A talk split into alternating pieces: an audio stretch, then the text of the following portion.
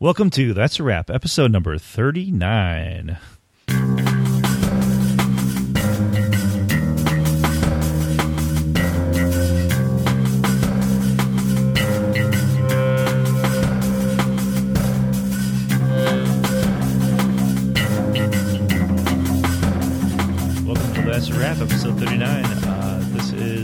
The podcast where film scholars talk about films, but not in a stuffy way. Uh, I'm Eric Marshall.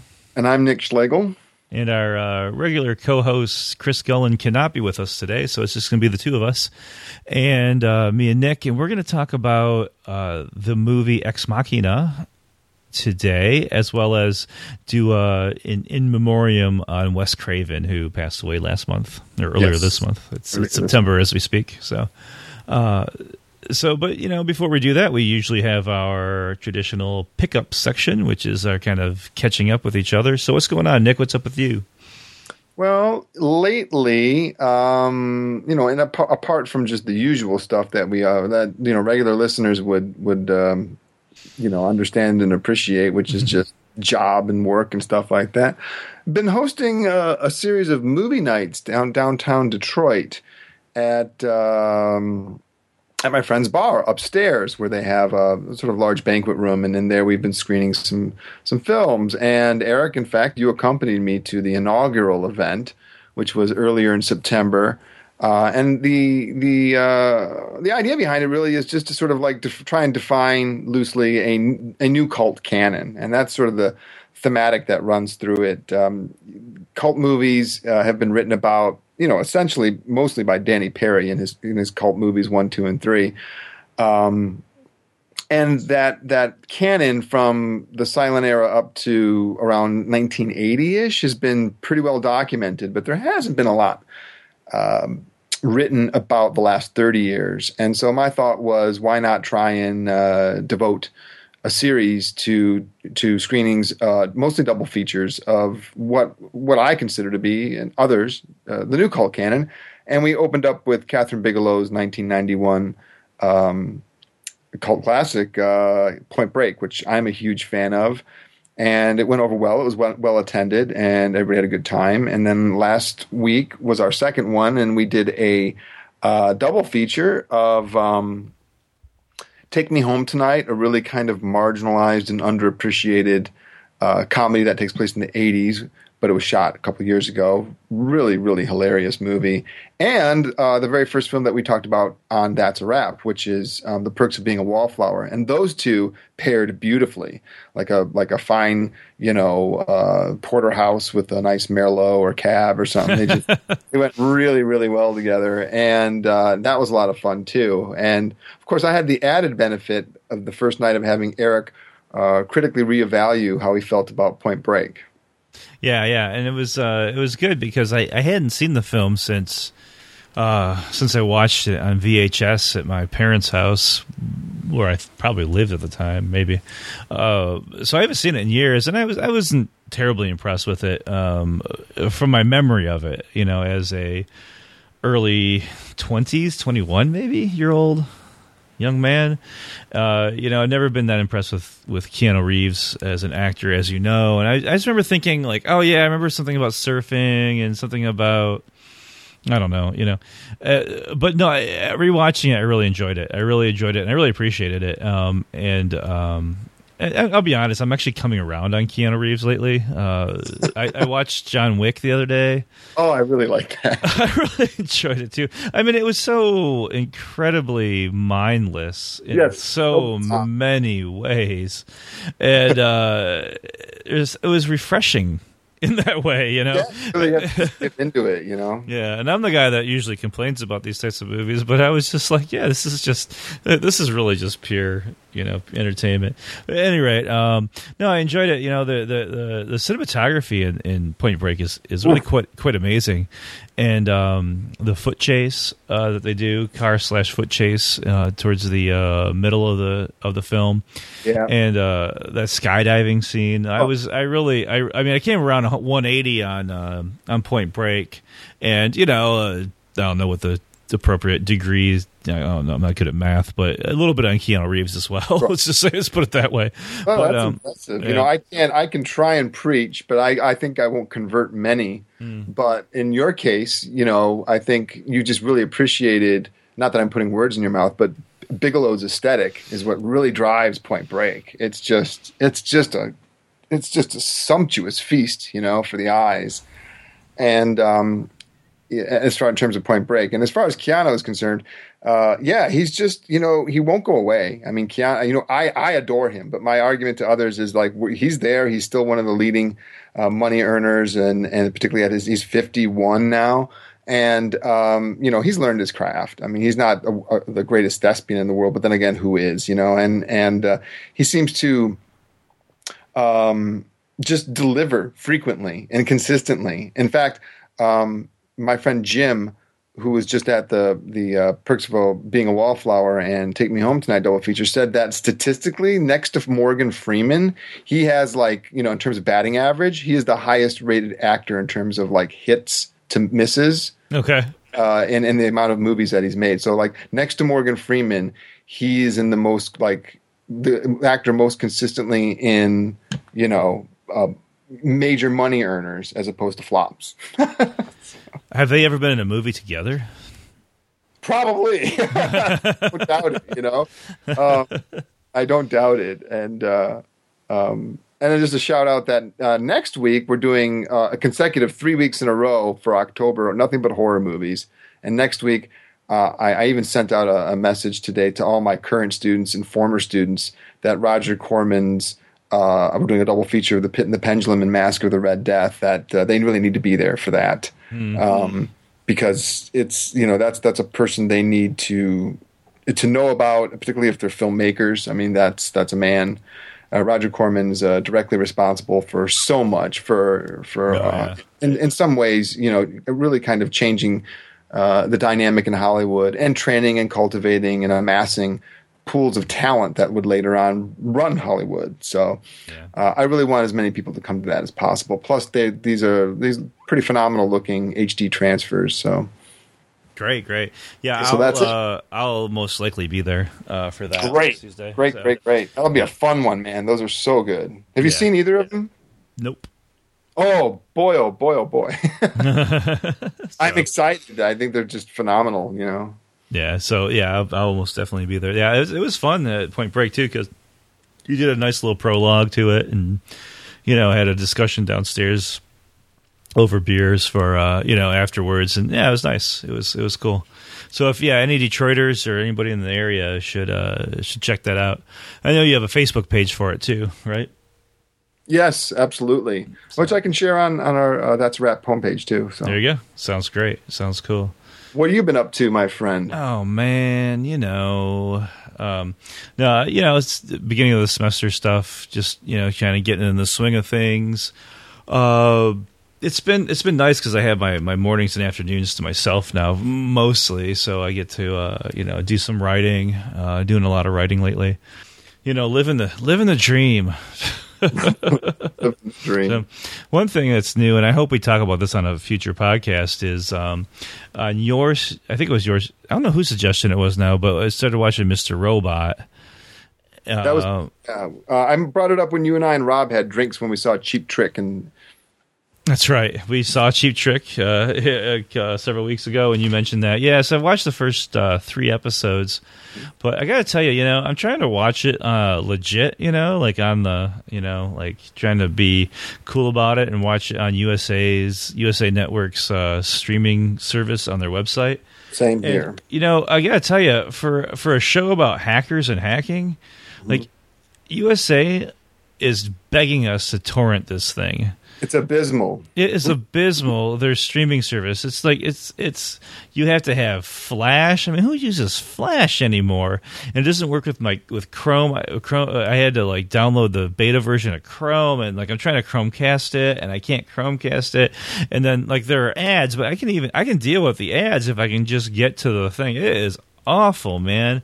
Like they you know are, what? It took me like twenty different tries just to find the actual page where the episode would stream from. Yeah, and then, yeah. It wouldn't even stream. And yeah. Eventually you got it to work, but it was like, I mean, who has that time type of energy to invest or time into just playing something that should just load, yeah. uh, like it does on all the other websites, on on H B O Go or uh, Encore or even Turner Classic Movies, you know, mm. whatever fifty or so ha- they have streaming um, from you know, Chromecast. You just, you just press the button and it goes. Uh, yeah. U S A was, and I got to be honest with you, that's one of the reasons I stopped, uh, kind of stalled after about five episodes, was I just kind of got fed up. And my computer would get so hot, too. Oh, it was, yeah.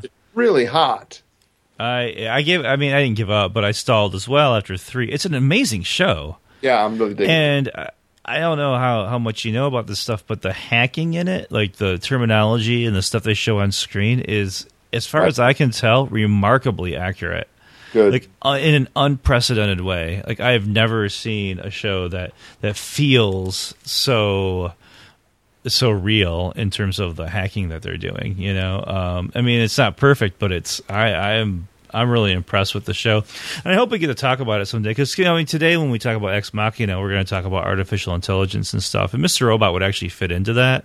Um, sure. From what I know so far, I've only watched three episodes, but um, I'm really enjoying it. And, um, somebody mentioned at the, uh, that, um, on Facebook, uh, I don't know, a month ago or something, when it wrapped up, they're like, "There's a there's a hell of a good monologue coming from Christian Christian Slater at some point." So I'm okay. like, I want to get to that. It's apparently about, you know, the failure of our democracy now. So I, you know, I'm I'd like to get to that very much. And of course, yeah. you're, it's always there's this irony, or or irony is not really the right word. I would say this sort of like. Um, um, hypocrisy, really, when when we watch stuff like, say, Fight Club, or we watch Mister Robot, films that are supposed to be sort of like manifestos for change, and every two seconds they're being interrupted with, you know, use this, use use the new Gillette Mach three, and use this toilet paper, and it's like the rampant consumerism, and yeah. it's like how, you know, Inter- advertising has killed the internet for me. Mm-hmm. When I plug into anything, something even as simple as Facebook, I get the beach ball of death on my Mac for like thirty seconds while the freaking ads load on the right-hand side. It takes that long for the ads to load. I, I can't even like – I'm paralyzed with, with even – I have no actions I can do until that ball stops spinning yeah. and Viagra comes up, you know. And it's like the internet is just – I'm all for, you know, commerce. But like it's it's it's actually killed the internet. I think it has. I think advertising has actually killed the internet. uh, yeah, not yet, but it's close. Not yet, I but think. You know, yeah, yeah, yeah. That's a little. Yeah. I'm being a little hyperbolic, but, but yeah. like that's only because I go nuts just waiting for pages to load, and it's yeah. not anything on the page other than advertising. So I think, uh, yeah, I think also like maybe the maybe part of the problem is like you know, Adobe Flash is known for being uh, having vulnerabilities, you know, which is interesting. Again, about a show about. about hacking. Um, but also, you know, maybe the problem is that U S A Network, to my knowledge, has never had a hit that that people wanted to download or watch. You know, so they're, they're probably like, "Whoa, what's going on?" How do we, yeah, they're like the I T people are the, the like, I T guy, you know, I T guy, right? The I T guy, like they make fun of in the first episode. I think the I T like, guy's down there with a newspaper and a big belly, yeah, and exactly. like, eating a sandwich, you know, and then like, like bonk, bonk, bonk. People one, are coming to the website. Do something. One desktop computer next to him, you know. Yeah, and they're like, the, the server's crashing. People are streaming this, and he's like, "Oh, it's like on Windows ninety-five or something." You're right, he's got Windows ninety-five on it. So, anyway, uh, that's what's going on with me, I guess. Well, I'm glad to hear about the writing. Oh, that's hilarious. That, yeah, that's, no, I've been. Yeah. Um, I've been experimenting with uh, voice uh, recognition with uh, dictation software. I've been using um, Dragon to do some of my writing, and it's a lot faster, actually.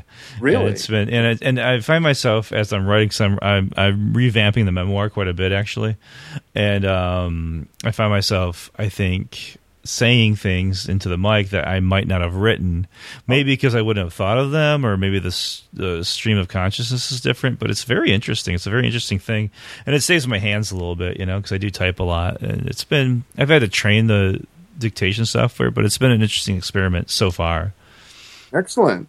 Yeah. Well, yeah, because I know you've got, um, you've set internal um, you know, markers for exactly where you want to be at certain points of the year. Yeah. So obviously I'm fully supportive of that and hope that you reach them. Yeah, thanks. I mean, I've already, uh, well, yeah, I've had to readjust them. Let's put it that way. Re- well, that's expected. Just to have the goals is the important thing. Yeah, you know? yeah, yeah, for sure. Absolutely, absolutely. Work towards it, which you obviously have. Yeah, for sure. Um, but I did take some time a couple mornings ago, or several mornings ago now, to watch Ex Machina, and maybe we should go into that. You want to? Yeah, I'd love to talk about that. Yeah, so let's uh, move on to segment one.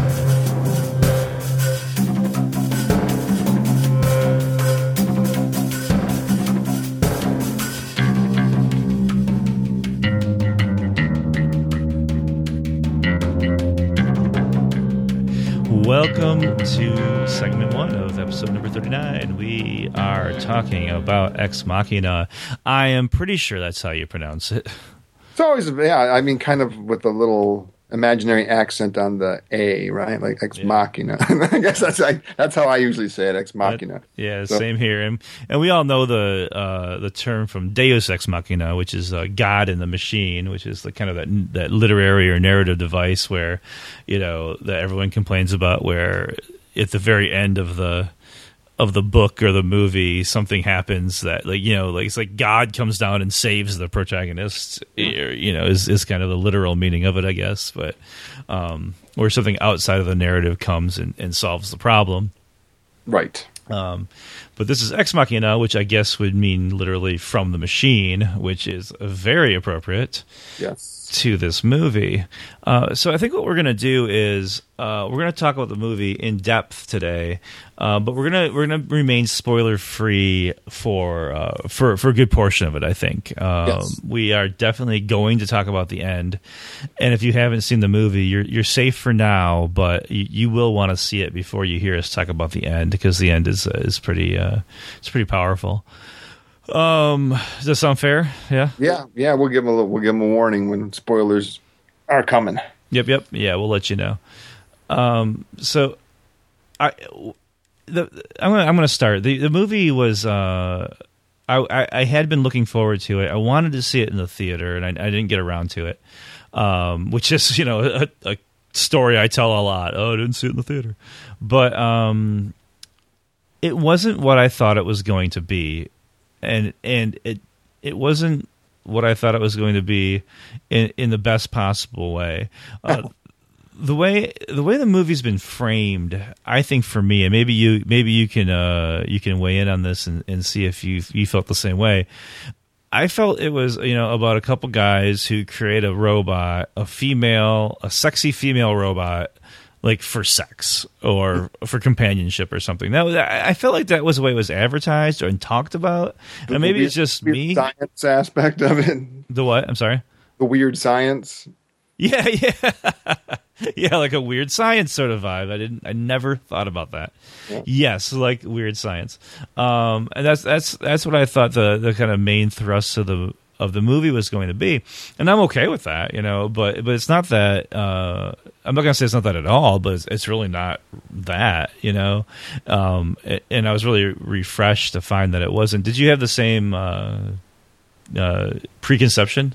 A little bit, not not quite that far. Um, I think, I mean, I'd seen the trailer, and I'd read a couple of blurbs about it, and was on my list, um, and then, of course, uh, it was I watched it with Don, Uh, because he thought very highly of it, but frankly, I wasn't sure what to what to expect. Other than I knew that it was it had gotten, um, you know, strong strong reviews. Uh, but I didn't actually. That's the thing, is I didn't really read the reviews. I kind of just glanced at them. Like you'll, uh, you know, you come across it, you read a paragraph, and then you just leave it. You know, because they're about to get into things, uh, yeah, which yeah. might bias you one way or the other. So. Um, Uh, no, not quite, but a little bit. Yeah, I mean, I certainly, I, I didn't get what I was, what I thought I was going to get. So we're we're in total agreement there. That's for sure. Yeah, it was. It turned out to be far more substantive than I, I would have ever thought. It, with the exception of the fact that friends had been really talking positively about it. Right, right. Yeah, I heard uh, almost nothing but good about the film before before seeing it, uh, which is which is something for sure. Uh, stylistically. it's very, very interesting uh, stylistically. It's it's um, it's pretty sparse, I guess, in a lot of it. Uh, I mean, they're only really what four actors, right? Yeah, that's uh, four. Yeah, that's really. I mean, we can just toss away everybody from the intro, and then after that, it's it's four people. Oh yeah. well, well, two, two people, two people uh, and two. Uh, robots, androids, right. robots, I guess. Um, so yeah, so it's it's you know there's never it's, it's so it's sparse in that in that sense. Uh, it's uh, it's interesting to look at. The cinematography is very very uh, is very interesting. Um, in a, in a lot of ways, I think it, it, in the acting. Uh, I was I was pretty impressed with the with the acting as well, especially of Oscar Isaac. Oh boy, yeah. Um, it, it, he the only thing I had seen him in was uh, that um, that Coen Brothers movie, the um, Inside Llewyn Davis. Okay, and he he's, he's an asshole in in Inside Llewyn Davis, and he's a he's a real asshole in Ex Machina. But it, it's an asshole in different ways, you know. In in Ex Machina, he's he's. I, I want to go into his um, personality in the film quite a bit, but I, I, I just you know he's just this kind of cocky alpha male, mm-hmm. um, you know, know it all, rich jerk, right? Yes. yes. Yeah. And inside Llewyn Davis, he's this folk singer who just like is completely narcissistic and doesn't really, just doesn't care about other people. You know, which is different. Right. He's not like a megalomaniac like he is in this movie, uh, to an extent, at least. Anyway, uh, I, you go I, ahead. Yeah. Actually, that that Oscar Isaac, for me, believe it or not, was the strong, uh, the strongest performance in the film. Uh, not to say that I think Ava is the is the character that you know we come to uh, be the most impressed with, mm-hmm. uh, but that was almost kind of like a gimme. Um, how can we not, uh, regardless of, of gender? I think just the spectator in general is going to like come away with that film, um, you know, just sort of entranced by by Maria, you know, by by by the sort of Metropolis robot here, mm-hmm. who's actually. Um, no, at any rate, I'll, I'll save. The, uh, I was going to say something, and I'm going to stop myself. But um, going back to your comments about the sparseness, uh, I actually hadn't said this out loud yet, but to me, like like. Ex Machina is like the Rocky of science fiction films. Um, Rocky was shot for seven hundred fifty thousand dollars in what, nineteen seventy-five and um, came out in seventy-six and went on to gross, you know, X amount of dollars and give us all this franchise and the sequels and, and an Oscar, you know. And it's like, but it was it was definitely a, a almost a, a clinic in how to write a screenplay. Uh, and also in how to sort of economically shoot a film. And I thought that, like, it just popped into my head, uh, I think while I was watching it, that uh, Ex Machina is, is very much the Rocky of, of sci-fi. It's it's shot, on, you know, very cheaply. Uh, it, it had a small budget. It had a very sparse screenplay as well as an aesthetic. You know, I mean, the, the script is just four people.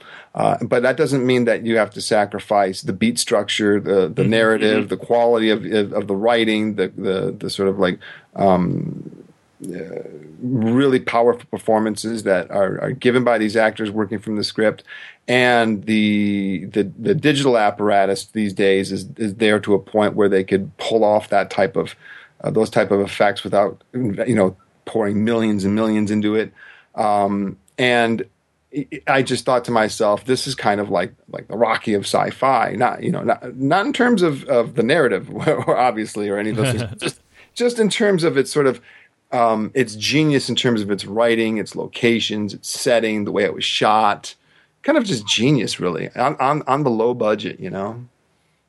Yeah, yeah, for sure, and uh, it in some ways it shows, you know, just in the, the most of the set is in one place. It's all set in one place, but but but it's, the way it's shot is, is gorgeous, and, and it makes you forget that, I think, to to a large extent, you know. Yeah, the isolation's a, a big big part of it. Yeah, yeah, it's a huge part of it for sure.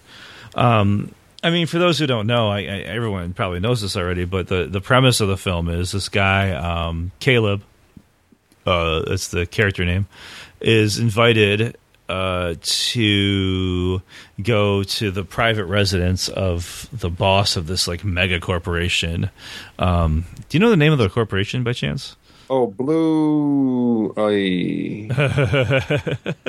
it's it's basically Google, um, but it's like Blue something or other. I'd have to bring up a review. Yeah, well, it doesn't matter. Um, you know, but it's it's Google. yeah, yeah, and uh, you know, they it's this yeah tech a tech company obviously, and you know he he flies out and he has a helicopter ride um, out to to this really secluded place. Um, And uh, meets Nathan, who is the like I said, the C E O owner of the of that company, and um, and you know Nathan reveals to him that he's been working on this, this A I, you know, artificial intelligence, um, which in this case is embodied by um, by this robot, this this female looking.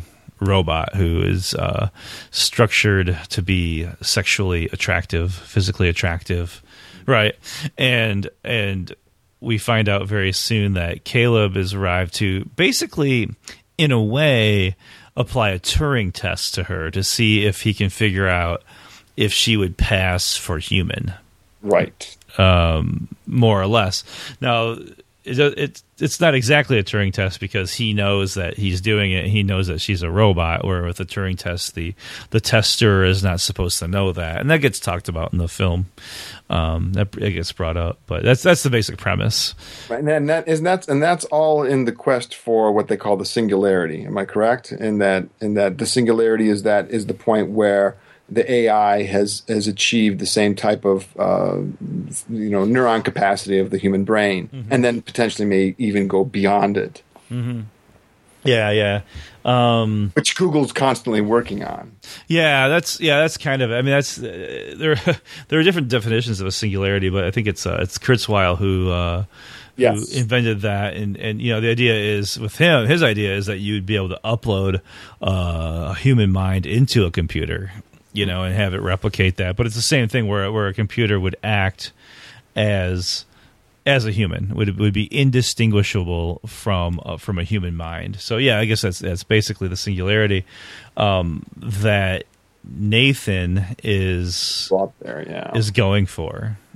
Uh, so it's very interesting, and and because of this, he's very secluded. He's kind of a recluse anyway, um, but there's this incredible security at the uh, at this underground bunker. Where, yeah, yeah, um, and all this uh, to make sure that the that the robots don't get out, and to make sure that none of the uh, intelligence gets out either. He's you know he has to sign this Which... uh, N D A and all this stuff. Which kind of just doubles up on the seclusion, because not only geographically are they out in the middle mm-hmm. of nowhere, then the actual place itself is a fortress, so it becomes like a double double sense of like isolation. Oh yeah, for sure, absolutely.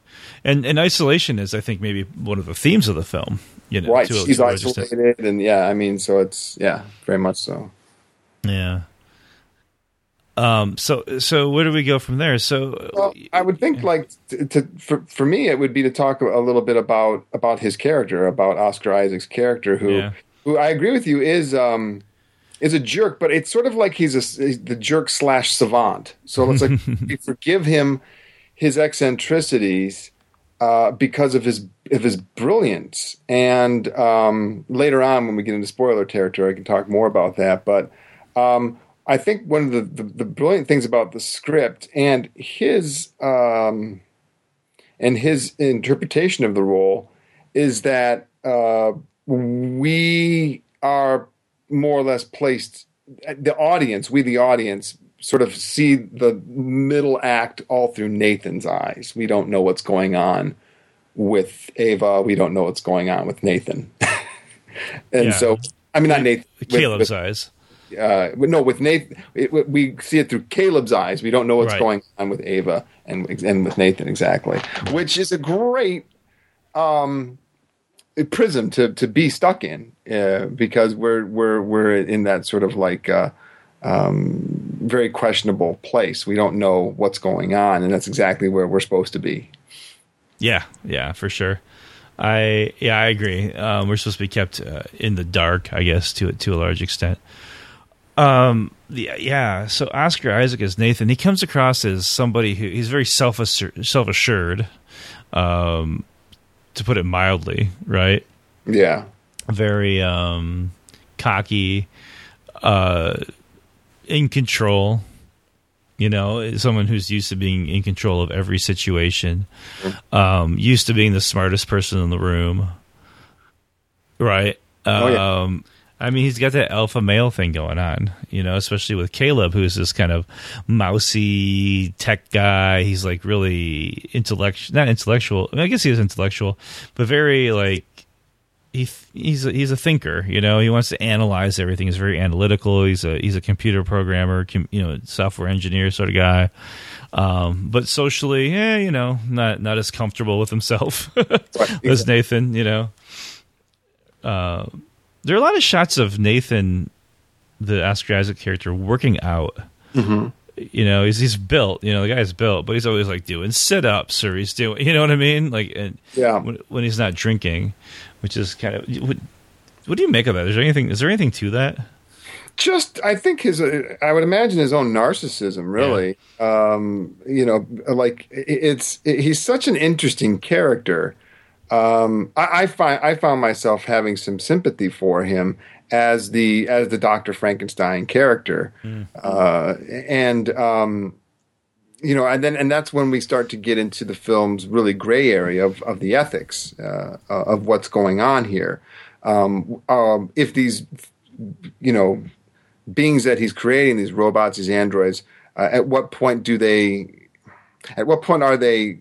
Um, I mean, if they're sentient, which is what the whole point of the, the, the, the test, the Turing test is, and that gets even more complicated, then um, if if one doesn't work and he deactivates it, is it murder? You know, that's sort of mm-hmm. like this becomes one of the, the sort of themes of the film because we start to find out, and these, these are not spoilers, we just start, you know, it's just all about those of you who are familiar with the Frankenstein mythos, which you, this is what this film is, is, you know, there's there's a lot of experimentation, you know, lots of alpha, beta, you get a lot of different versions.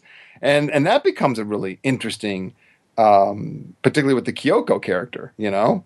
Like, when you said all that working out, I started thinking about, what about their kooky dance, you know? That's great. That dance was weird, man. Yeah, it's weird, you know. It's just, I mean, what else do you do to kill time when you're there? Is except is program this extraordinary Saturday Night Fever dance sequence, you know? Right, right. Because why not, right? Because why not? Yeah. so. Yeah. Because I think he wants to come off as like kind of this fun-loving guy, you know, where he's like, you know, he's kind of borderline alcoholic. He's a control freak, but you know, and he's he's making female robots for, you know, who are fully uh, sexually. I don't know what's the word I'm looking for. Um, able, able. Right? So, I mean, yeah, there is that aspect of it, which I think got really hyped up in the in the previews and in and in, in talk about the film. But, um, so yeah, I mean, this. You know, I, I, so, what does that say about him that he's doing that? So, yeah, let's not. Why not program this kind of very strange, like you said, Saturday Night Fever dance into this one minute? When you, if you haven't seen the film, audience, you'll, you'll know what we're talking about. But it's just this very weird scene where he's dancing with one of the robots. So it's it's almost like when we talked about Weird Science earlier. It's it's almost like Wyatt or um, I forgot the other character's name in in in. Uh, It's almost like, like one of them went off to M I T and then, um, you know, wound up becoming absolute, uh, you know, the, the depths of their genius started, suddenly began to be probed, and they realized that they were going to be one of these sort of like Steve Jobs characters who changes the world. Uh, and then develops sort of like, um, you know, becomes an alcoholic and becomes isolated. And so he's wound up on this in this place, and he's still playing Weird Science, basically, uh, trying to create uh, the woman. But now it's all taken a much more serious tone and a much more somber tone and a much more dangerous tone, because that's another major yeah. theme in the film is that I don't know um, – you know, it's a little early to talk about that, though, because it gets into particular, that gets into spoiler territory. But let's just say, for those of us who've watched enough Terminator movies, you know, you're not always to trust, or Matrix movies, A I becoming sentient is not always a good thing. Right. Yeah, yeah, definitely. And, and it, you know, it, it presents a lot of different different problems. There's there's like there's constant menace in this film. And and the menace mostly comes from Nathan, who just kind of appears places. You know, he'll be somewhere. You, yeah. Caleb yeah. will be somewhere. Next thing you know, he's there behind him, or he's sitting there. He's like, "Hey, what's going on?" You know, they're to kind of just mess with him in a way. And you know, in the conversations that Caleb has with um, with Ava, which is the name of the robot, um, she starts asking him some personal questions, and he's, you know, kind of testing her, and you know, she ends up kind of testing him back. But there's always this sense of surveillance that Nathan is watching them through this uh, series of cameras that they've got. And so there's this constant menace. There's this kind of kind of panoptic kind of thing going on where you always feel like you're being watched. And it feels like Caleb is as much of an experiment as Ava in a way. You know, he's he's manipulating and messing with Caleb as much as he is and Caleb is with Ava, right? Very much so. Yeah. Um, and, and of course that, that gets flipped a little bit, but um, which we can talk about a little bit later. Sure. But um, yeah, it's it's interesting because it, at the core of the film is, you know, beyond the. I mean, there is there is some obvious kind of um, sexual things going on. You know, you you can have one can have sex with these robots. Um, a man can have sex with these robots. They're they're programmed to do so. Um, one of the one of the robots is a. Um, is basically just a servant um, right. who doesn't speak. Uh, she's she's mute, right? She's completely mute, right? I don't recall her speaking. No. Yeah, and um, I think he's I think he had programmed her not to, or or well, she doesn't, right?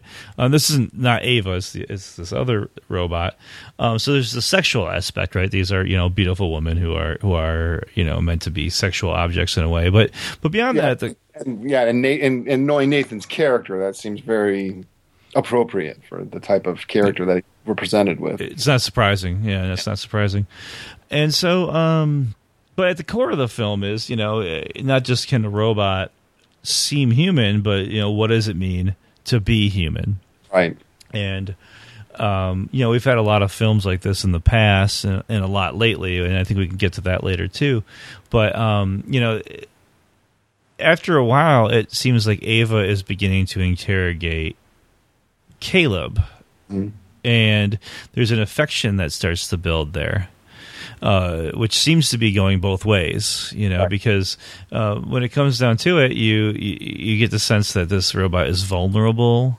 You know, she seems to have desires. She's trapped in a room. Her entire uh, her entire existence, as far as we can tell, she's trapped in this glass room that she can't uh, escape from. She's never seen. She's never been outdoors. Um, she's never seen anything except for this this very narrow kind of existence. You know, and she craves to to leave. Right. So she has desires. She has, seems to have empathy. She has curiosity about Caleb. She, right. Like, which makes her more, seem more and more human as it goes. So, so I think the, at the core of it is this question of what does it mean to be human? And, you know, can that be replicated?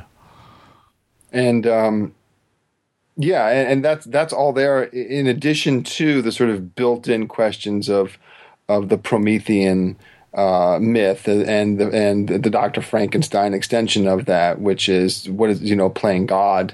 Uh, what happens? What what do you? What's wrought when you when you play God? Mm-hmm. And um, I just want to go back to something you said a little while ago, sort of like about a, a panopticon or a panoptic gaze, uh, because going back to sort of, you know, Mulvey's uh, work on on on gaze gaze theory.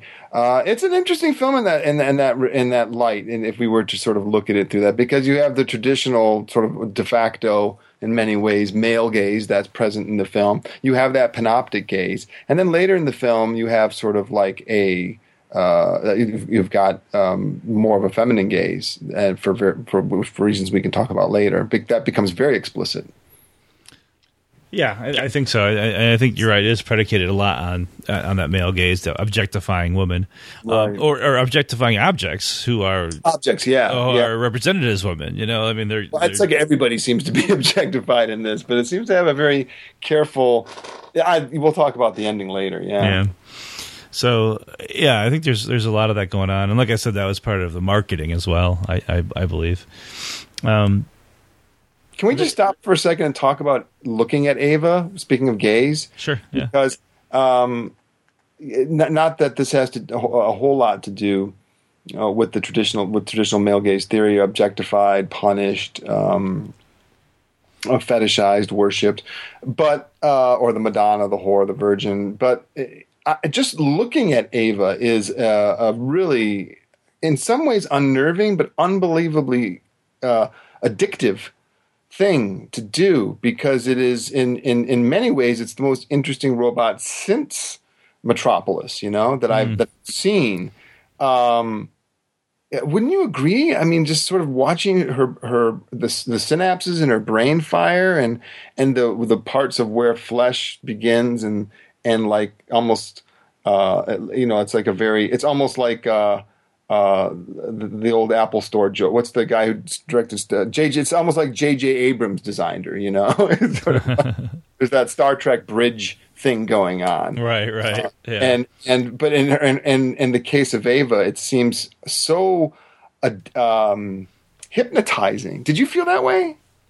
Uh, yeah, and I think it has a lot to do with her movements, mm-hmm. you know, because the way she looks, she's got a full, full human face. Those eyes, yeah, and these eyes, but her head is still is kind of, I don't know, plastic, you know, and her midsection is is transparent, right? Yep. So it's it's very very clear that she's not human. You could you couldn't mistake her for human um, the way she's presented in the beginning. So so there's that weird, uh, it's it's un, it's the uncanny in a lot of ways. Sure. You know, you've got this kind of human like thing that. Um, you know, and I wonder if you know, you know, you're familiar. I, I, I know with the uh, uncanny valley with animation, where things when when something approaches a little too close to reality, it, it makes people feel kind of weird, you know, and and you know the uncanny. I, I wonder if maybe they're playing with that a little bit, because she's definitely very like there's a lot of verisimilitude to her uh, to her face and to her um, movements, but you know maybe maybe they're kind of intentionally approaching that uncanny valley just to unnerve you a little bit and yeah. to make you right, you know, because it's you're right, it's addictive in a way, but it's not entirely pleasurable necessarily. Right. No. You know, it's very it's kind of uh, and unnerving. Yet um, something in her eyes, you know. Uh, but then that it's like it, you know the same. You can we can argue the same. We've like the same thing. I felt that same sort of weird, unnerving thing a little bit, but not quite as sophisticated in Star Trek First Contact with, you know, Alice Kriega's Borg Queen when she's sort of being put onto her body, you know, and remember that part? Uh, yeah, vaguely. Yeah. Vaguely, yeah. yeah. It, it has that same sort of like, well, that, in that case, we're talking about disembodiment, but uh, it, it's just, yeah, I mean, it was, yeah, you're right on the money with the un- uncanny, with sort of the, the the Freudian uh, concept of the uncanny here is that's really, I think really that's what's, what's, what that's what's at work. Um, you know, and, uh, canny and uncanny. Right. Mm-hmm. So yeah. it, it becomes, and that, that mixture becomes pretty potent. Yeah. I'm glad we got a chance to talk about it because it's, uh, it, It, yeah, it's, it's she's, you know, I mean, there's a reason she's front and center on, on the posters and on the um, and it's interesting that we keep calling her she, you know, yeah. uh, it, because I mean she becomes to quote quote embody uh, traditional femininity, you know, that's how he, he's he's structured her as a woman, um, but it's really in, in essence just fiber optics and, and plastic and metal and and you know yeah and circuitry. Yeah, and I think we're meant to like to to to. follow um Domhnall Gleeson's character, the Caleb. uh, I think we're we're meant to, you know, follow his his emotional trajectory from thinking of her as this kind of novelty, this robot that's a little uncanny and kind of weird and unnerving, to seeing her as a as a fully um almost fully human character or person. You know, I think that, you know, he begins to see her as a person with with with her own desires and um you know, and emotions and things like that. And I think when we're obviously supposed to do that too, but not, not right away. So I think right. we do see her as a novelty and a curiosity and something that's kind of like interesting to look at and hard to look away from, but also, uh, like I said earlier, unnerving, right? But I think as it goes on, we're, we're supposed to see her more and more as a, as a woman, not just right. a human, but a woman. And I think that's important too. There's so much to, there's so much to talk about. I think um, you know I, I want to bring something up that, that takes place in the in the second act. So we're we're you know we're we're in the gray area of spoilers. Um, you know this happens um, well before the end, but um, so you know consider yourself semi warned, I guess. And uh, it's the scene where uh, he begins, Caleb begins to doubt whether he's human, mm-hmm. and he cuts himself. Right. And that's a really strange scene, yeah. you know. It's watched, yeah, he's being observed as he. Yeah, he's being watched, and you know, be, actually, before I even go there, I, let's flash back for a second uh, to the very, very, very first image we see in the movie, and the first image we see is of his face, um, no sound, no diegetic sound. And you get these weird, um, like little dots and lines on his face, which is really obviously uh, facial recognition software. You know, kind of anchoring on his cheekbones or the sides, the corners of his lips. Um, you know, kind of around his head. It's it's it's obviously from the point of view of the computer that he's looking at, because he's looking straight at a computer or at a at the at the screen. And As as this is going on, you have this facial recognition software. All these people start coming up and congratulating him again with no non with no diegetic sound at all.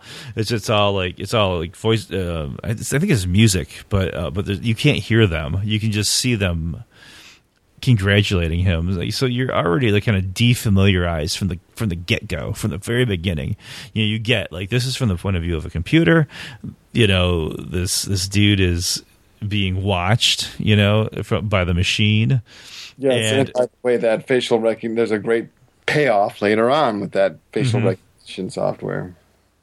Yeah, there is. And then, and then, and then going back to uh, flashing forward now to the scene that I'm talking about where he cuts himself, he's looking in the mirror and you're all but certain that he's being watched from the other side of that mirror with a with a camera or something, right? I mean, because everything is being, you know, everything's videoed in this, videotaped in this, in this environment. So, you know, and he, he ends up cutting himself, and you know, blood's running out. It cuts his arm and all this stuff, trying to, I guess, test to see if he's human or not, you know, because he's been so kind of confounded by Ava that he's. He's wondering who's doing the Turing test on whom, you, right?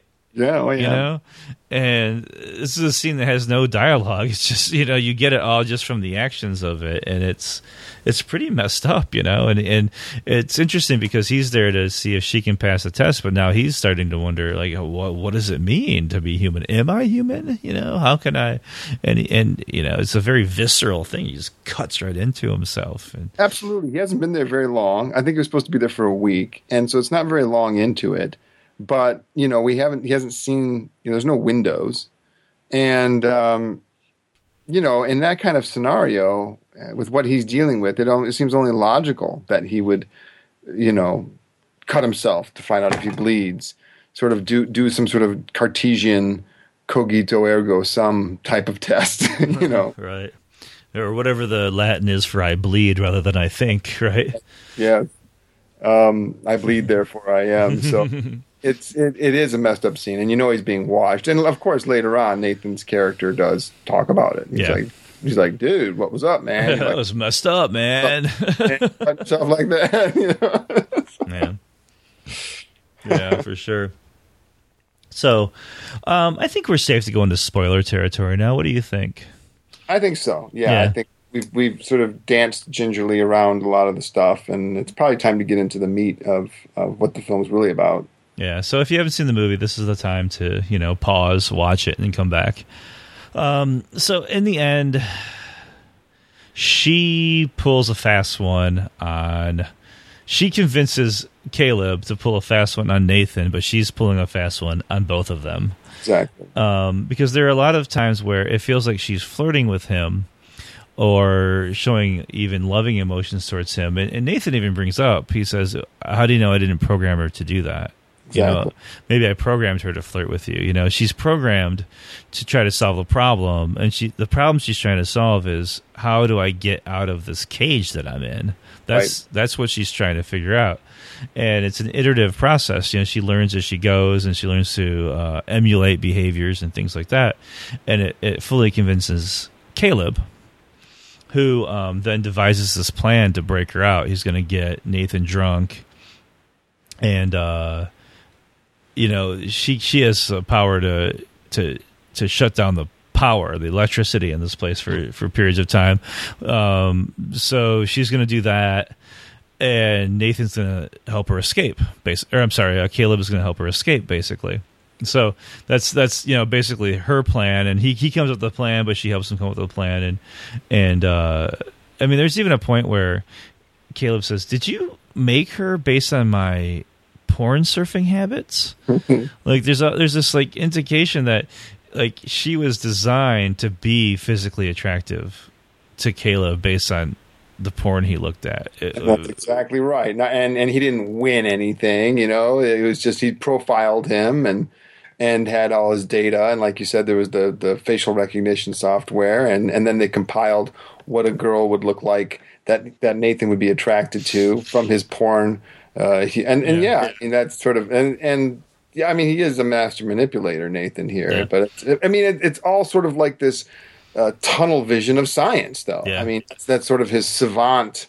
Uh, he's not really thinking about the implications or the ethics or the morality of what he's doing. You know, it's that classic line in Jurassic Park. You guys are so were concerned with whether you could, you didn't stop to think of whether you should. Yeah. Yeah, exactly. And so, you know, in the end, that, that hubris, you know, that kind of, you know, cocksure attitude that he that he's in control backfires on him. Sure does. Because when uh, when Caleb is explaining the plan to Ava that he's going to, you know, get him drunk and get his key and reprogram the computers and the security systems and all this shit. Um, he knows that Nathan's watching him already, and when Nathan confronts him, is like, "Yeah, well, dude, you know, like it's not going to work out because I'm not drinking today, and you know, I know all about it." And then ten o'clock rolls around, the power goes out, the power comes back. He's like, "Yeah, well, I actually already did this yesterday.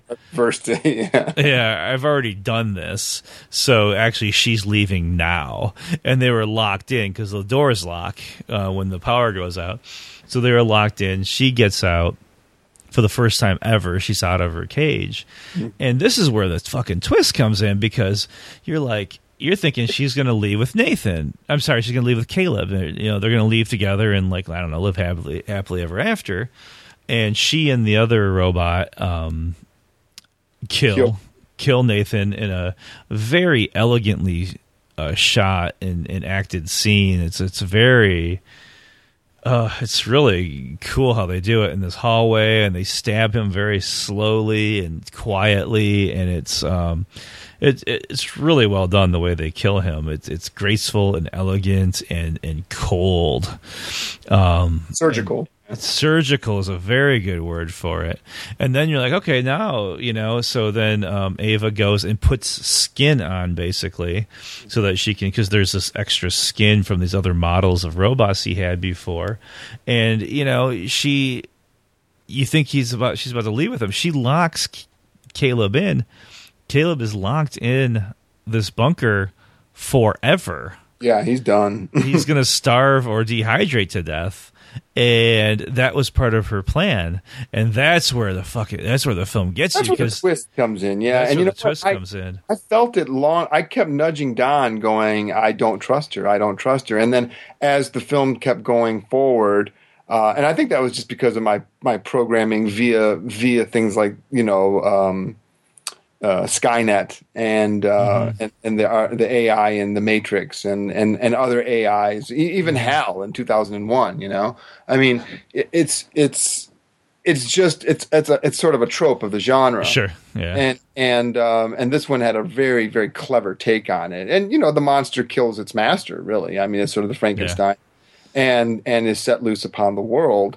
Um, and of course, the the weirdest part is that we're not. I think we're ambivalent at the end. We're not sure what to think. We're we're kind of happy for Ava. Sad that there's two dead guys, you know. Um, but then, like by the same token, uh, did did his hubris just bring this down on him? And you know, clearly, uh, Caleb just was a pawn, a sort of uh, the unfortunate pawn in all this. Yeah. Uh, and I mean, the the the.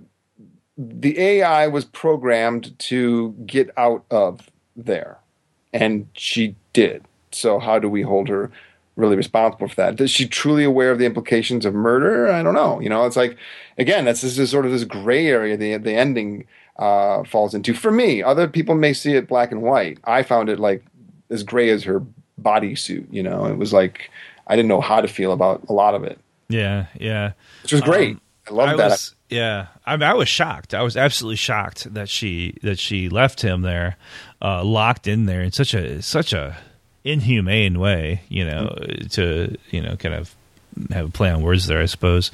But um, and then she gets airlifted out to, um, you know, next thing you see her, she's on a busy intersection in uh, you know, looking completely human.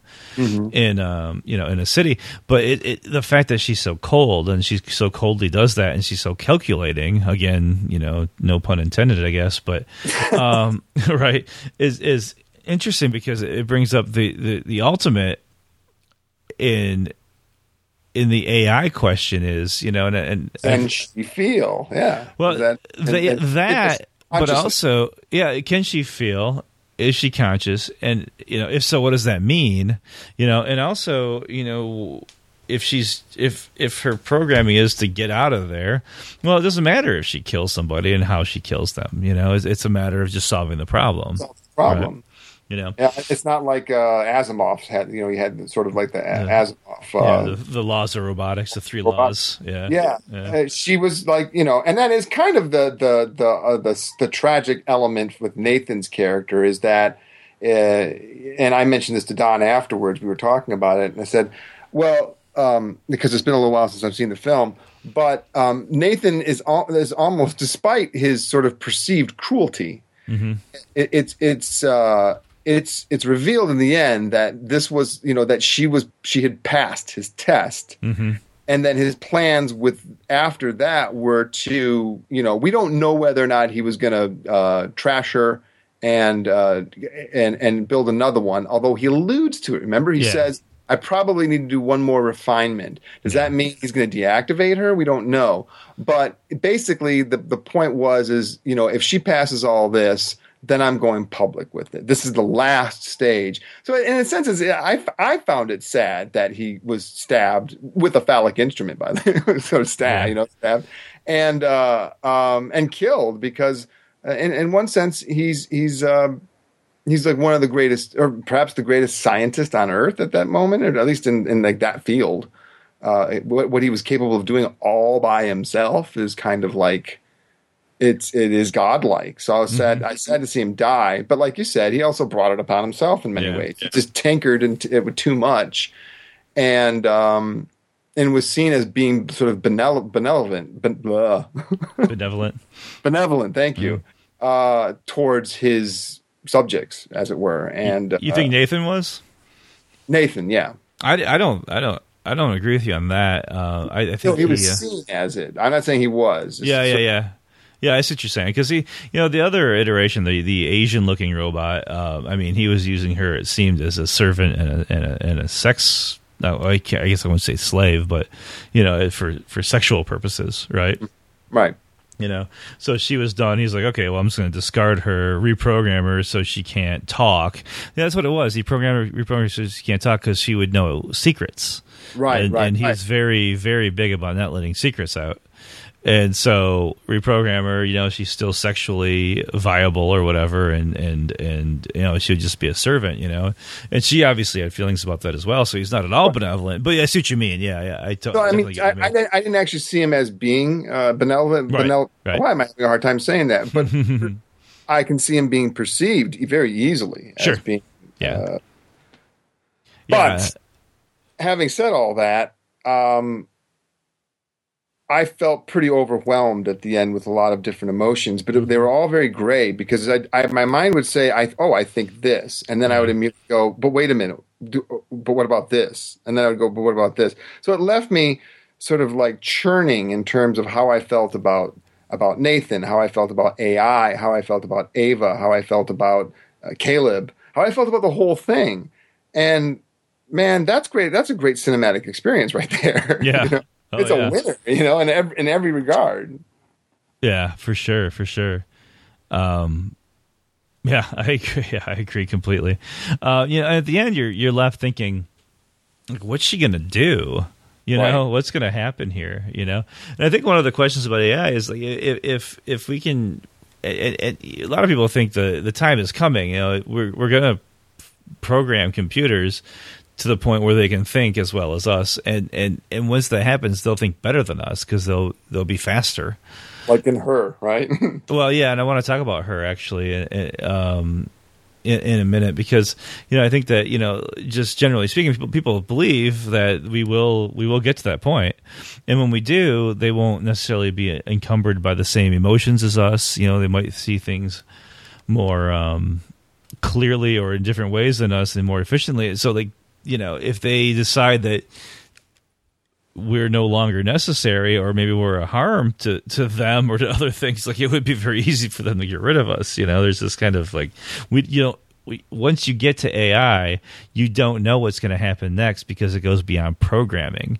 Because the what A I does is it learns from itself, it learns from its surroundings, and it's able to change its programming, yeah. right? Just yeah. like a just like the human brain does. But just think of that happening the way the human brain does, but millions of times faster. Right. You know, so you know, then it's out of our hands. And I think that's and now going to Her, like that's the great promise, but also the great uh fear, I guess, of um of A I. You know, it goes back like you keep saying that to uh, Doctor Frankenstein. You know, I think it's the same sort of thing. It's like, well, what happens when you do create that life? You know, what what it, once it has its own agency. You know, and, and so we're going through the same the same thing that you know that, that that Mary Shelley was going through is like kind of like we have these new technologies, and what if we use them to create to be God? You know, and but I think it's much more realistic now that that might happen. For you know, I think it's almost inevitable. That yeah, that might happen. I mean, I remember on Facebook not long ago, maybe a month ago, and other social media, there was like images of like Google's like their robot, you know, and it was like really freaking people out. It, was, it had like oh, no yeah. head. Body was sort of like very human-like, mm-hmm. and everybody's like, "What the hell?" Like you know, because it, it is sort of the the the idea of the, the like the Terminator exoskeleton sort of just coming to get us, you know, and it's yeah. like ah, you know, what? what can you, it's easy. Haven't we learned anything? like. Yeah. Just because we, you know, just because you can split the atom doesn't mean that's necessarily a good thing, you know. Um, because you know, obviously, you can uh, you can build, you know, that, that's where the nuclear armament comes from, for God's sake. So yeah. It's sort of like, yeah, you're right. We're right at that. We're we're on the precipice of that. Who knows what the next one hundred, one hundred fifty years are gonna mm. gonna bring forward? The the grow the rapid rate of acceleration in the technology curve. Are you know the math of it is, is like scary, you know, it's yeah. like really scary, you yeah. know. Um, yeah, I'd say more like twenty years, but, but yeah. whatever, you know, generous, you know. Yeah. But like, hope because I was trying to be optimistic that, mm-hmm. yeah. uh, you know, like how about well, how about that cure for cancer too? I mean, yeah. we stop messing around with the robots and fix the cancer thing first. The cure for cancer might be just killing the humans. Yeah, there you go. you the robots will give us the cure for cancer. You know? Yeah. Yeah, which is just getting rid of us altogether. Okay, no more cancer because there are no more humans. So, we should talk about Her and Under the Skin, which are films yeah. that are very yeah. much sort of like uh, thematically tied to to something like uh, Ex Machina. Yeah, absolutely. And I, you know, I think that you know, there's there's this thing in the air. You know, there's this uh, kind of uh, cultural kind of uh, fear, concern, imagination about what it, what it means to be. Human and non-human at the same time, right? And I think that, you know, if you go back to the Matrix in ninety-nine, you get a lot of that, but it's, you know, it's a very hateful and vengeful kind of A I, right, that is using us as tools. And now I think we've got a more nuanced version, I think, in a way. Um, but, you know, you mentioned Under the Skin, which is not A I, but but I but I do believe it it it, it shares the same kind of imaginary um, what space. Human, yeah. Yeah, for sure. And what's interesting about all three of those is Under the Skin, this, and uh, and Her, is that they're all um, they're all very, uh, I guess, what's the word I'm looking for? Embedded in sex, in, in female sex, in in, in in creating a a woman that men will be attracted to, or fall in love with, or be emotionally attached to. So there's this interest, you know, you know what I mean? Like, there's this interesting oh, thing yeah. with A I that's tied totally with, for some reason to sex. A little less so with Her, because she's disembodied, right? So, well, I think it's all the more interesting with Her because she's disembodied, right? You know, because I think it's doing the same thing, but it feels more emotional because it's not like a physical objectification, except for that one scene, um, right? Oh, you know? yeah, well, that's a weird. Yeah. And if well, you guys, it's just sort of like Scarlett Johansson's husky voice, you know, mm-hmm. and and, uh, and and she's brought in as sort of like a tool to organize his computer, based his emails and shit. Yeah, and uh, uh, and then something. I, I, yeah, I guess to me, I felt it was the much more romantic uh, and less uh, objectifying of the of the films. Yeah, uh, it's not physically objectifying at all, or, or except for that one scene.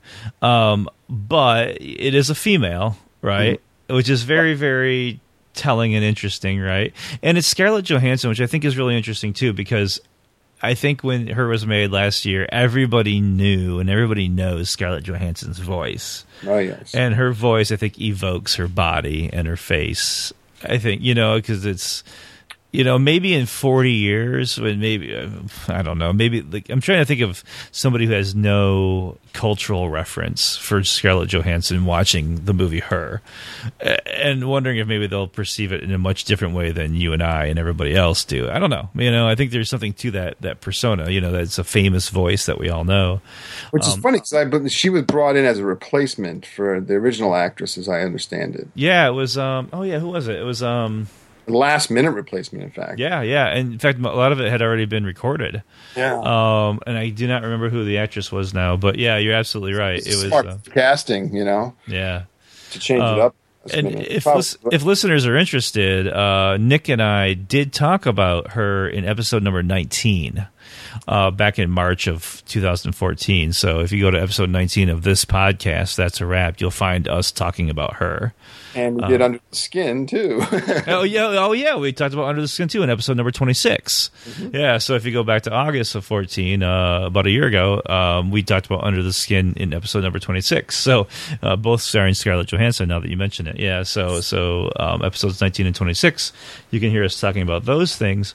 Um, but yeah, I think it's funny because, you know, this is a, it's an embodied woman robot thing that, that you know, yeah. the sex is foreground. With Her, it was more emotional, but there was still a sexual component, right? Sure. And at yeah, some point, so. yeah, and at some point, she does have a sexual surrogate who is kind of, you know, traditionally sexy, I guess you could say. And I, and I do think it's interesting that we're, you know, we're seeing these representations of of artificial intelligence that are predicated upon sexual and emotional longing. Yeah, or just gender in gen, you know, mm-hmm. in mm-hmm. in general, a gendered longing, you know, and and uh, it's it's you know some you know human male who is being seduced into falling in love with this non-human female, right? Which is oh, you, know, you know, and uh, you, you know, what does this say? I mean, I mean, you can go, we can go down. Well, I think I was about to say. I think I think you've already made that argument. Going back to like two thousand one, HAL nine thousand, right? Mm-hmm. Is uh is is a is a male voice, and in uh right. in Blade Runner, the replicants, you know, are of course apart from Priss, um, the the the violent ones are are really more male uh, and and front and center in the film, and in the Terminator, of course. You know, it's Arnold Schwarzenegger who is the A I who's sort of wreaking vengeance and stuff like that. And so traditionally the, the masculine version of A I uh, if they're, if we're getting into gender, t- seems to be aggressive and violent. Uh, and um, and some when you look at films like Her uh, and um, Under the Skin and um, tonight's discussion on Ex Machina. Um, no, it's it, that's not the case. However, uh, it, eventually they kind of wind up there, don't they? And in Her, um, she does enact a sort of violence on um, uh, Joaquin Phoenix's char- character because he falls too deep for her, which she encourages, and she winds up, you know, uh, just it's it's it's she winds up moving on and going to a place where she can be with others like herself, and he's sort of been dumped. And in Under the Skin, uh, the Scarlett Johansson skin that's on this alien is, is going around and sort of like um, killing men, luring them back to her bizarre little uh, black pooled whatever that was, yeah. whatever that was, and harvesting their their sort of like energy and meat and shucking them like corn, as it were. And then, uh, and then in, in Ex Machina, ultimately, the she winds up killing, you know, yeah. to to be to become to solve her, her equation, really. So um, that's weird. If we just stop, I'm just sort of like following the chain as I'm talking. Yeah. But uh, and there are other A I films I'm probably I'm leaving out, I'm sure. But for that's, sure, yeah. There seems to be. Ultimately, they all seem to go towards violence, don't they? Yeah, yeah, definitely. So we've gone from, like, just to bring it totally full circle, we go from Weird Science, which you mentioned at the top of the podcast, through all these other you mentioned, like Terminator and H A L and all, you know, in two thousand and Space Odyssey, uh, two thousand one, all that. Like, that's a very good observation, you know, through to today, where you know it's it's not Weird Science anymore, but you do have the violence still, but it's just it's it's a not even a sexualized violence, it's, but it's it, there is like men are being duped by their by their desire, right? Yeah, and and it ends up in, in their demise in each and every case, you know. And we talked in episode nineteen about how I, I, I thought that, you know, at the very end of Her, he should have um, spoiler for Her, he should have jumped off the building. He should have killed himself. I think that yeah, would be a much better I ending, but was gonna, yeah. you know, it's a possibility. Yeah, but um. But yeah, no, you're absolutely right. You know, it's interesting. So I don't know what it is today that that this sort of like kind of apocalyptic or uh, dystopian almost, I, I guess, maybe that's a strong word, but um, vision of A I is also sexualized in some ways or gendered at the very least, gendered gendered, gendered and, in some way. And violent, yeah. Mm-hmm. That's uh, ultimately leads to violence. Um, Coldly violent. Yeah, and, and I just thought of of um, Alien and Aliens, uh, n- another a- example of like cyborgs, artificial intelligence.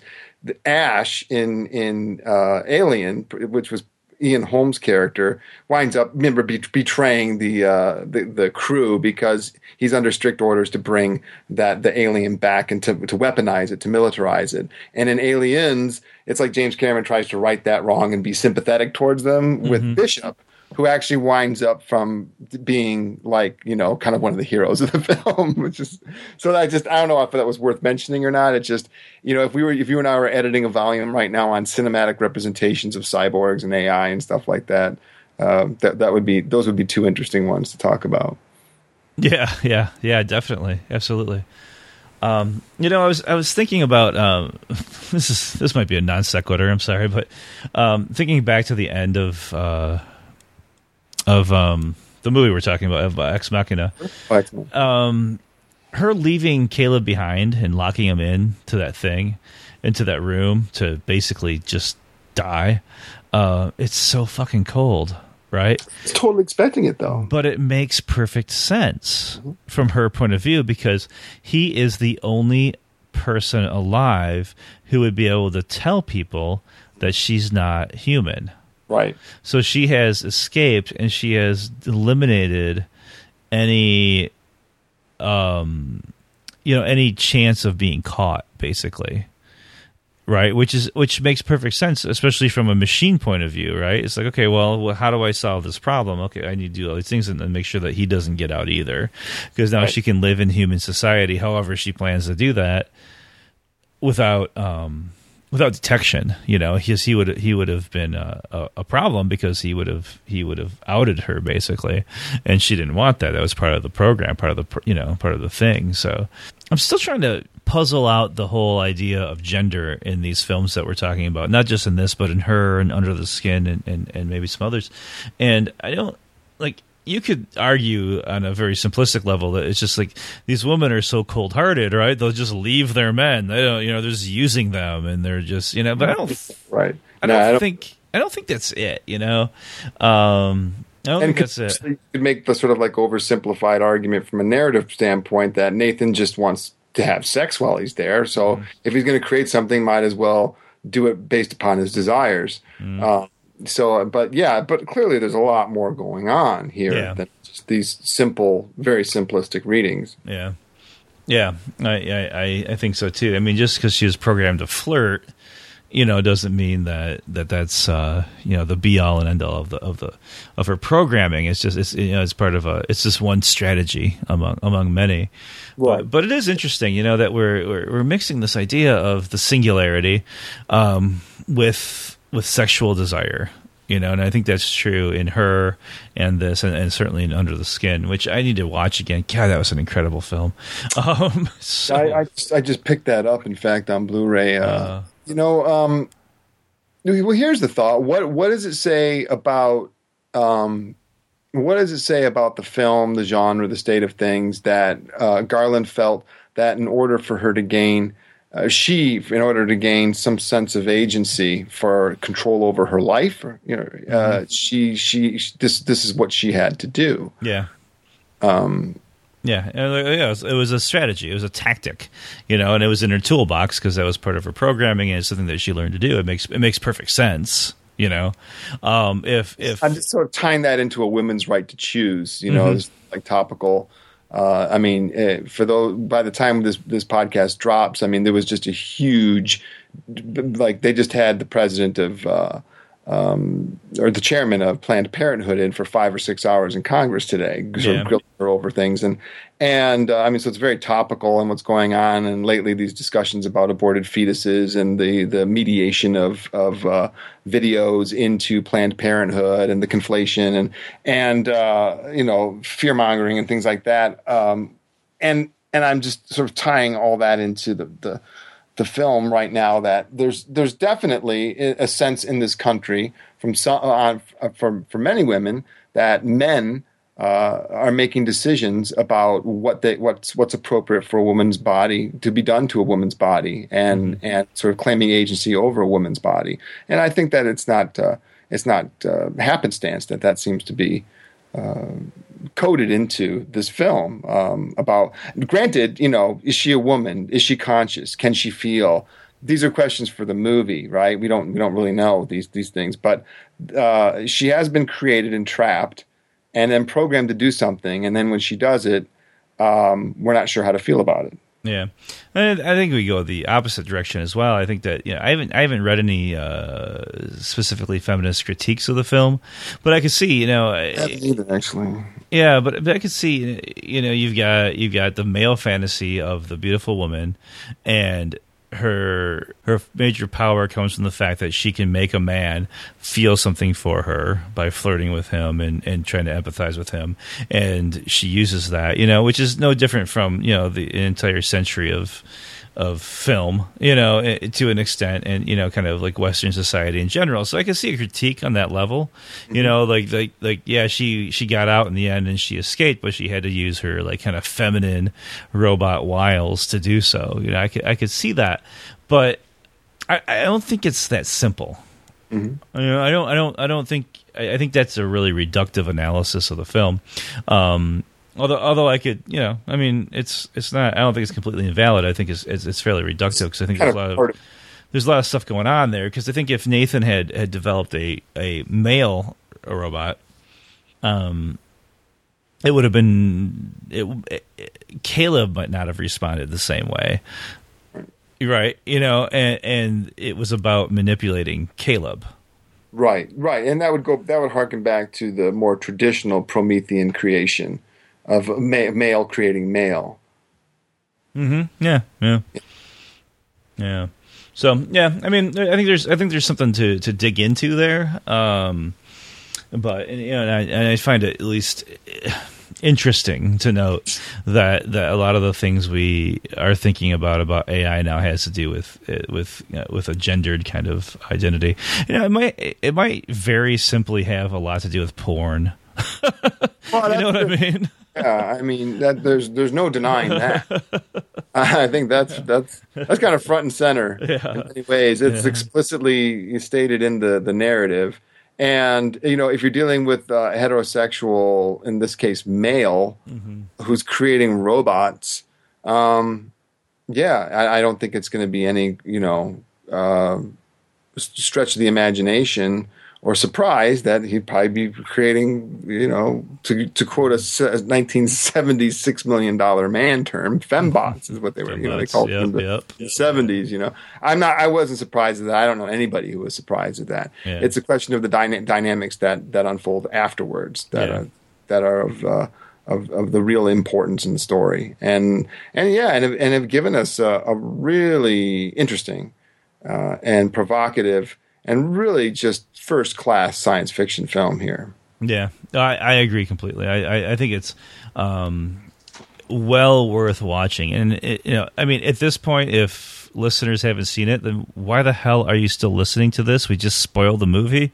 Yeah. But if you have listened anyway, you haven't seen it, it's worth watching. I mean, it's it's a really uh, gripping film. It, it, it's it's quiet and, and elegant and, and kind of Uh, serene in a lot of ways, and it's menacing and dark and uh, uh, just you know, yeah, you know. I mean, it, it gives it, it. It's it's um it's hard to watch in some ways. Oh yeah, you know, because it's so menacing. You always feel like right around the corner there's Nathan or something, and something's going to happen. It's just you know, it really it really grips you for the one hundred eight minutes that it that it lasts. You know, I think it's you know, as far as two thousand fifteen goes, it's it's it's one of the top films I've seen. It might be the best film I've seen.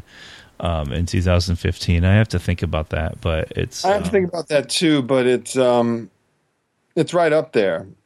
Uh, I now, think we're recording also, in September, so yeah. If something I, I, comes I, out in October, November, December, we'll let you know. But it definitely it's up there for the stuff that I've seen, and I, and I think that you know, as, as, which is not uncommon. I think Woody Allen's Irrational Man was underrated, uh, yeah. big time. I think we should probably talk about that on a different episode, when, uh, uh, uh, maybe next time because I haven't seen it yet. Right, and I'd and, like you to, so we can yeah. talk. Yeah, I think I would like that. So we'll we'll get to that for sure. But yeah, I think it's it's up there. You know, I mean, if you ask me, I mean, I haven't seen everything, that's for sure. But I think if you ask me of, of the films I've seen, I think uh, Ex Machina would be on the list, if not at the t- near the top of the list for sure. Yep, me too. Yeah, yeah. Um, very complex film and worth worth worth watching. Oh, and additionally. Um I wanted to say that uh, the guy that plays Nathan, Oscar Isaac, is in a show on H B O, a six-hour miniseries called Show Me a Hero that I would recommend to, to the listeners out there, we, which we may even talk about on a, on a future episode of, of That's a Wrap. But it talk about a, a tour de force. Uh, he's the star of uh, Show Me a Hero, and it's by um, David Simon, the man behind The Wire. And uh, so it's it's uh, – strong recommendation from me for anybody out there who's looking for anything that's good. It's a six-hour miniseries. It's not so it's it's sort of self-encapsulated. So cool, cool. Yeah, and I'll I'll get on that myself to watch. Cool.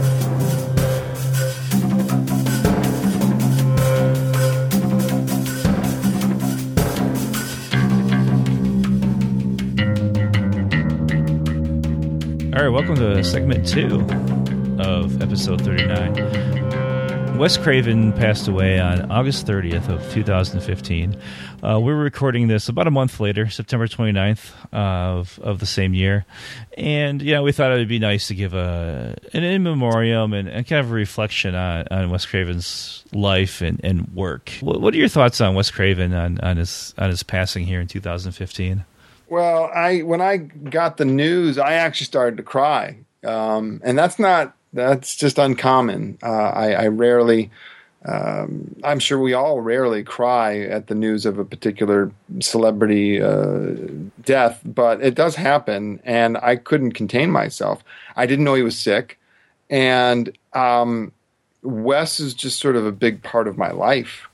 Um, you know, I was first introduced to Wes Craven the uh, really uh, with the re- with the release of A Nightmare on Elm Street in nineteen eighty-four. I was fourteen. I didn't see it. Um, it did make it to V H S pretty quickly after it left the theaters. You know, it had a modest run and then played second second run theaters, and then it was it was a quick V H S release. Um, New Line was smart in that, and I remember watching it that summer, and we just you know we went nuts for Freddy Krueger. We went nuts for that film, and um, it, it, I immediately was like, well, what else has he done? You know, so I got my Leonard Maltin movie guide out and found out that he had done The Last House on the Left, and, and that he had done The Hills Have Eyes, you know, and and uh, and I was like, oh wow, so you know I I've heard of these films, you know, and um, so I immediately went and, and rented those, and uh, was really creeped out by Last House on the Left. Uh, me and some friends watched that over in my friend Todd's basement, and we didn't know what the hell we were watching, you know. I mean, Last House on the Left. Uh, In fact, we had to go to we you know we couldn't go. I don't even know if there was Blockbuster. We had to go to a mom and pop place to even get that, because the Blockbuster type stores wouldn't even carry that film, because it's almost like a snuff film, you know, the original Last House on the Left. Um, and then and and then that was it. I mean, he was sort of ingrained. He became one of he was one of the great horror filmmakers of the of the nineteen. Uh, seventies and eighties, you know, he was right there with, with you know George A. Romero and with Tobe Hooper and uh, John Carpenter and and and so on. You know, he was sort of like uh, a part of that that royalty. And then um, you know, and then we got the stuff like People Under the Stairs, which was so much fun. I saw that in the theater, mm. and Serpent in the Rainbow, and later Shocker. And then, of course, we all know in in the mid nineties, Scream and so on and so forth. But what I miss about Wes was that um, rarely did you ever find a more articulate and intelligent and kind man than Wes Craven in um, in, in Hollywood, regardless of whatever genre they tended to work in. He was an ex- he was a really really really smart smart man. Um, I was kind of blown away by some of the tweets that were coming out, like from Rose McGowan and. and Drew Barrymore and and uh, Henry Winkler, and just people that knew him and loved him, particularly Rose McGowan, uh, who had commented that the sort of smartest, most intelligent, kindest man she had she had ever known was gone, and and I just I was just over, over overwhelmed with feelings, because I, I had so much wrapped up in him, and I teach Wes so often, you know, he's he's in every semester. Wes Craven talks to my students in both Intro to Film and History of Film. Sorry, not both. In Intro to Film, History of Film, and in Screenwriting.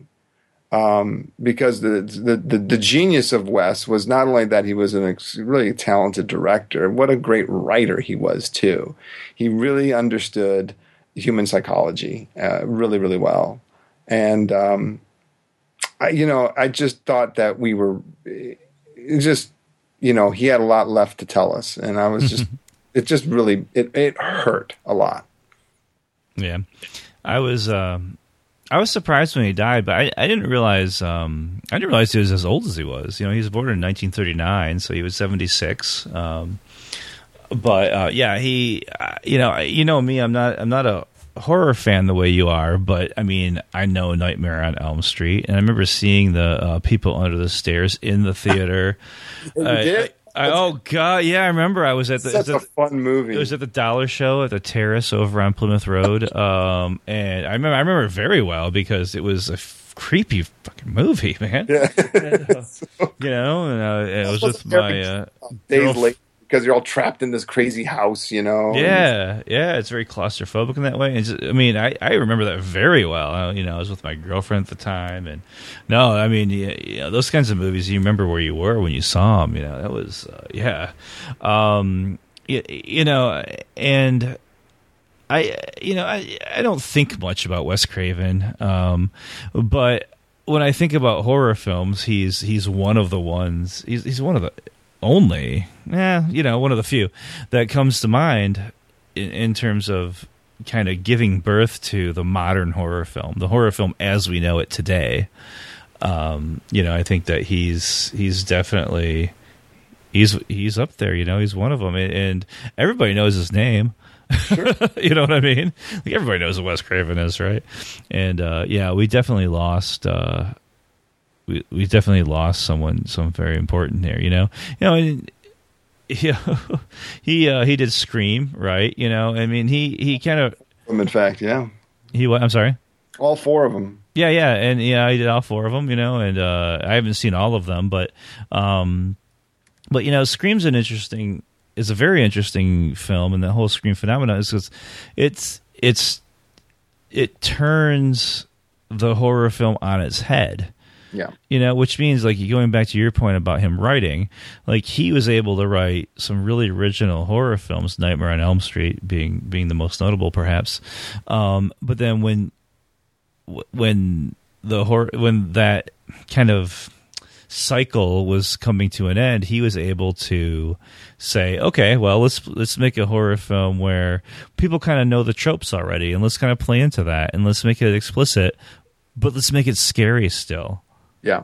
And that is something, right? To be able to go, you know, it's it's kind of that um, self-reflective portion of the genre. You know, the genre is starting to wane. You get that self-reflective, almost parodic thing. But he he he did a good job of keeping it scary. You know, at least I thought so. But uh, well, it, Wes, like like very much like Joe Dante and and, and Scorsese, is like a wonderful film historian, and. Mm-hmm.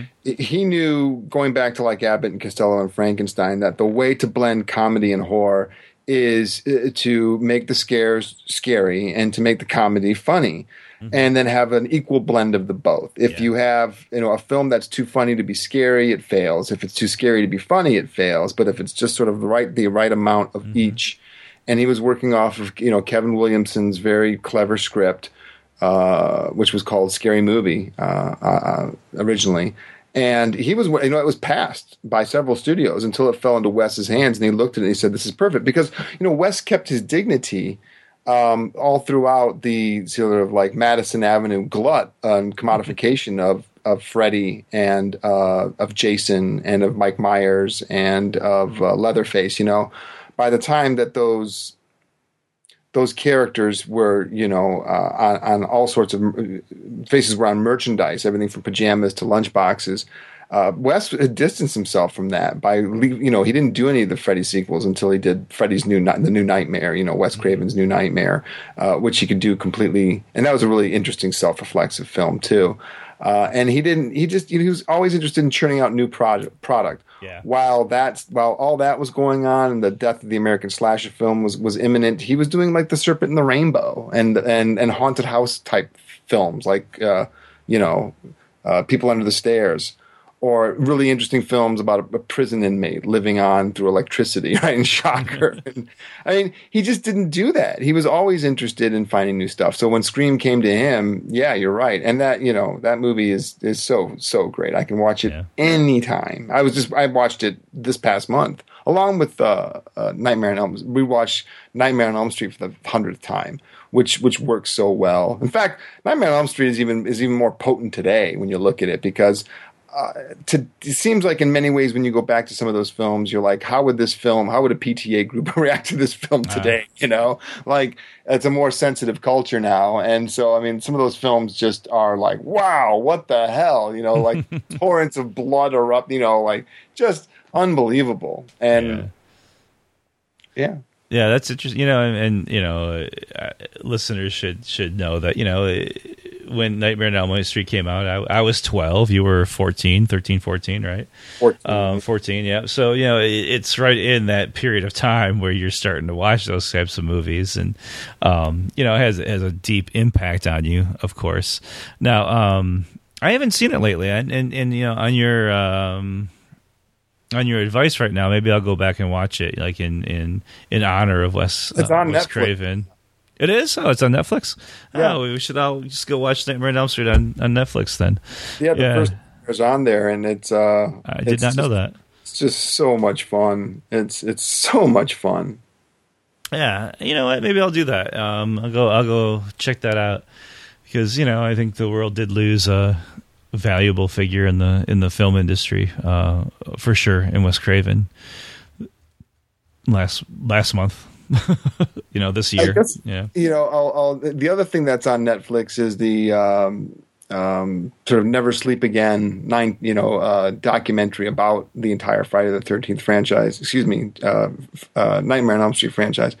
And I show portions of that in screenwriting class because. Mm-hmm. Uh, you know, Wes was somebody who could take us, you know, we we have units where we talk about ripped from the headlines, you know, go go to the newspaper for your films. Uh, it's very simple. And, of course, that's what he did. You know, he read the story about this kid, I think in Korea, China, I recall, I don't recall where, um, where he, uh, you know, he couldn't go to bed and, and uh, he, he was certain that he was going to die and, his, and it was, this boogeyman was going to get him in his dreams and he couldn't sleep and he had this coffee maker behind his, you know, his bookshelf, and he just kept and no-dose tablets, and, oh. and and you know he just wouldn't. And sure enough, you know, his parents sort of uh, made him go to bed. It went on for weeks, and you know, Wes is reading this, and he's like, "Oh my God, here we go! I got I got an idea here." And and then uh, Bob Shea at New Line says that when they read that script, you know, none of them had read a script anything like that ever before. You know, they just said it was so universal that we all dream. And, uh, you know, and so what about a, a person who attacks us through our dreams and kills us in there? It's like, it's genius, you know, it's just genius. yeah. Yeah. It's worth, it's worth reviewing his films, you know, and I think, I think you're right from a screenwriting standpoint, from a direction standpoint. And it's not, the, it's not a genre I like. It's not a genre I'm drawn to, uh, but I, I have great admiration, you know, for him as a, as a creator, as an artist. So, and that's saying something. That's saying a lot, I think. Yeah, yeah. yeah. It, it, for you it absolutely is because yep. um, you're not going to just hand that out. Right, that's one way to put it. Yeah, for sure, for sure, man. You earned. Yeah, absolutely. So yeah, so that's it. Any last words? No, I'm glad we got a chance to talk about that wonderful film and um, and and throw some props to Wes. And I know we'll be back soon to talk about uh, maybe even Woody Allen. We'll see. But uh, certainly uh, some topical stuff uh, will be dropping relatively soon, I'm sure.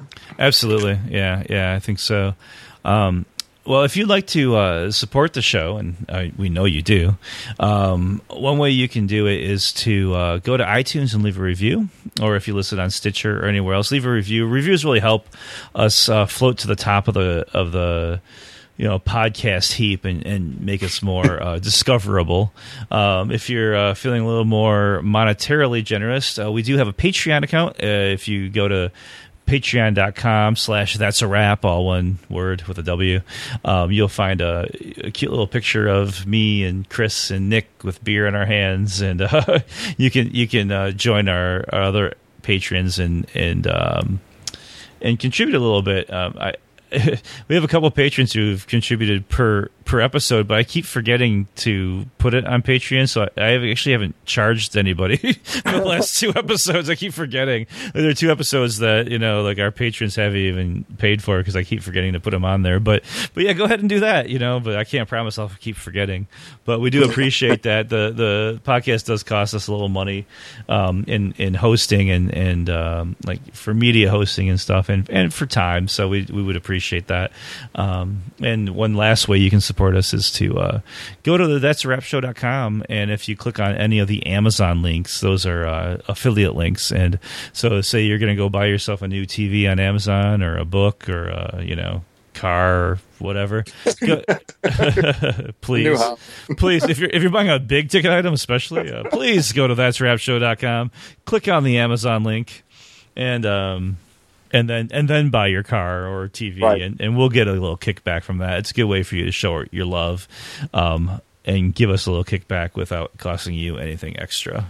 So we do appreciate that. Show notes are at that's a wrap show dot com. Anything we've discussed, we put up there. We do have a Facebook page and a Twitter and, uh, and all that. And on Twitter, I'm eMarsh. And I'm Doctor Schlegel. Yeah, Doctor spelled out D O C T O R. Yep. And uh, the Twitter handle for That's Rap is Rap Podcast. Um, so there's two P's in the middle. Rap Podcast, Rap with a W. We appreciate your ongoing listening and patronage. Uh, and for That's a Rap, I'm Eric Marshall. And I'm Nick Schlegel. And we'll see you next time. Thanks a lot. Cut. That's a wrap.